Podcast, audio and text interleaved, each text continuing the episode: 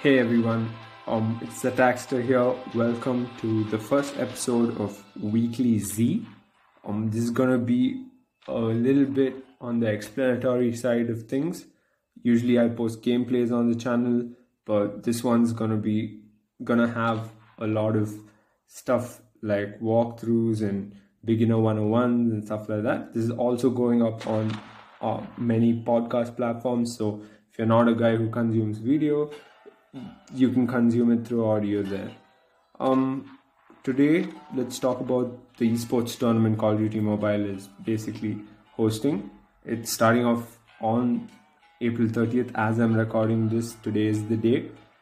And yeah, bunch of stuff on how it's going to go through, what are the perks involved for the players, and things like that. First off, you need to be above 18, 18 or above to compete. You basically need to be veteran one rank or higher. Um, that's something important. So it's an interesting thing because two days from now, actually tomorrow, the season 6 update's coming and every time there's a season update the game automatically dips your rank lowers your rank by 3 levels so i'm guessing since i master 1 rank i'm gonna probably be pro 3 tomorrow or whenever the season 6 update comes up. So that's going to be an interesting situation. Um why that is important is because the format at which this esports tournament is going to go is basically you're gonna be able to sign up every weekend and every weekend the first 10 ranked matches you play will get will basically reward you with tournament points and the tournament points are rewarded based on how high ra- your rank is. So higher the rank higher the number of points per ranked match. And if you manage to get 80 point 80 tournament points in a in the first 10 ranked matches in a weekend you progress to stage 2 so this is gonna be the way stage 1 is gonna um, commence and gonna go through four weekends so that basically means you've got a clean slate every weekend. So if you can't get 80 points in the first weekend it's completely fine. You can do it on the second weekend and then the third or the or the third or the fourth. And this is particularly interesting because this means that players in the lower rank can actually work really hard on ranked matches and rank up up to veteran 1 and make the cut to stage 2 in the last weekend if they want to compete um couple of other stuff in terms of limitations would be uh, no controller players no emulator players no bluetooth controllers of any sort no mouse no keyboard. They're basically not allowing any player to use those devices.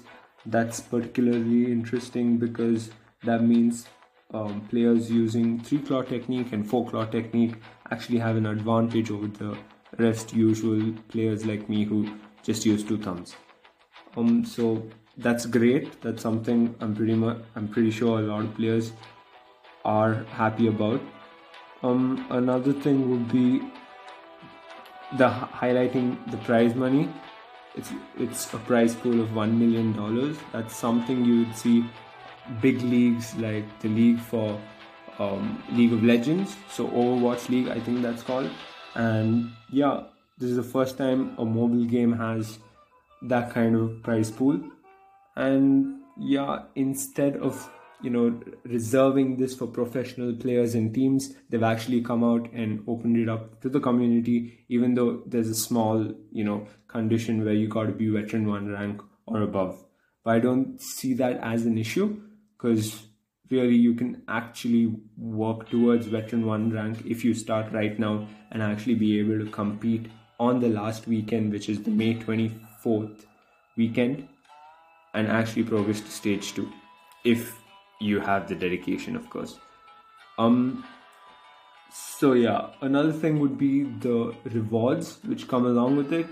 Um, they have promised in-game rewards. You will receive a reward on registration you will receive a reward every time you get tournament points that means every weekend if you compete and on a weekly basis you have in-game rewards as well so they're basically trying to make sure players come in and out of the app on a daily basis at least to either practice for the weekend to get more tournament points or just in general around. Um, that's pretty much it. Couple of other things would be what's gonna happen after stage two. They haven't been quite clear about it. Um, all we know is that once you qualify, which you will based on your points and not your team's points, you will actually have to be part of a team stage 2 and beyond and actually compete in online matches and that's all they've given us as far as stage 2 and beyond is concerned so yeah if you ask me i'm pretty excited about it. This is probably the first game i've actively played and gotten good at to an extent. Master 1 rank is not too shabby based on my opinion. And yeah i'm pretty pumped. I am gonna compete. I'm not too sure that i'll make the cut on the first weekend but by the fourth weekend i should be able to so it'll be interesting to see if i make the cut to stage 2 or not. So yeah that's pretty much it. And tell me if you like this video if i should do more what went wrong what was good. Tell me in the comment section below. And yeah thanks for watching. Cheers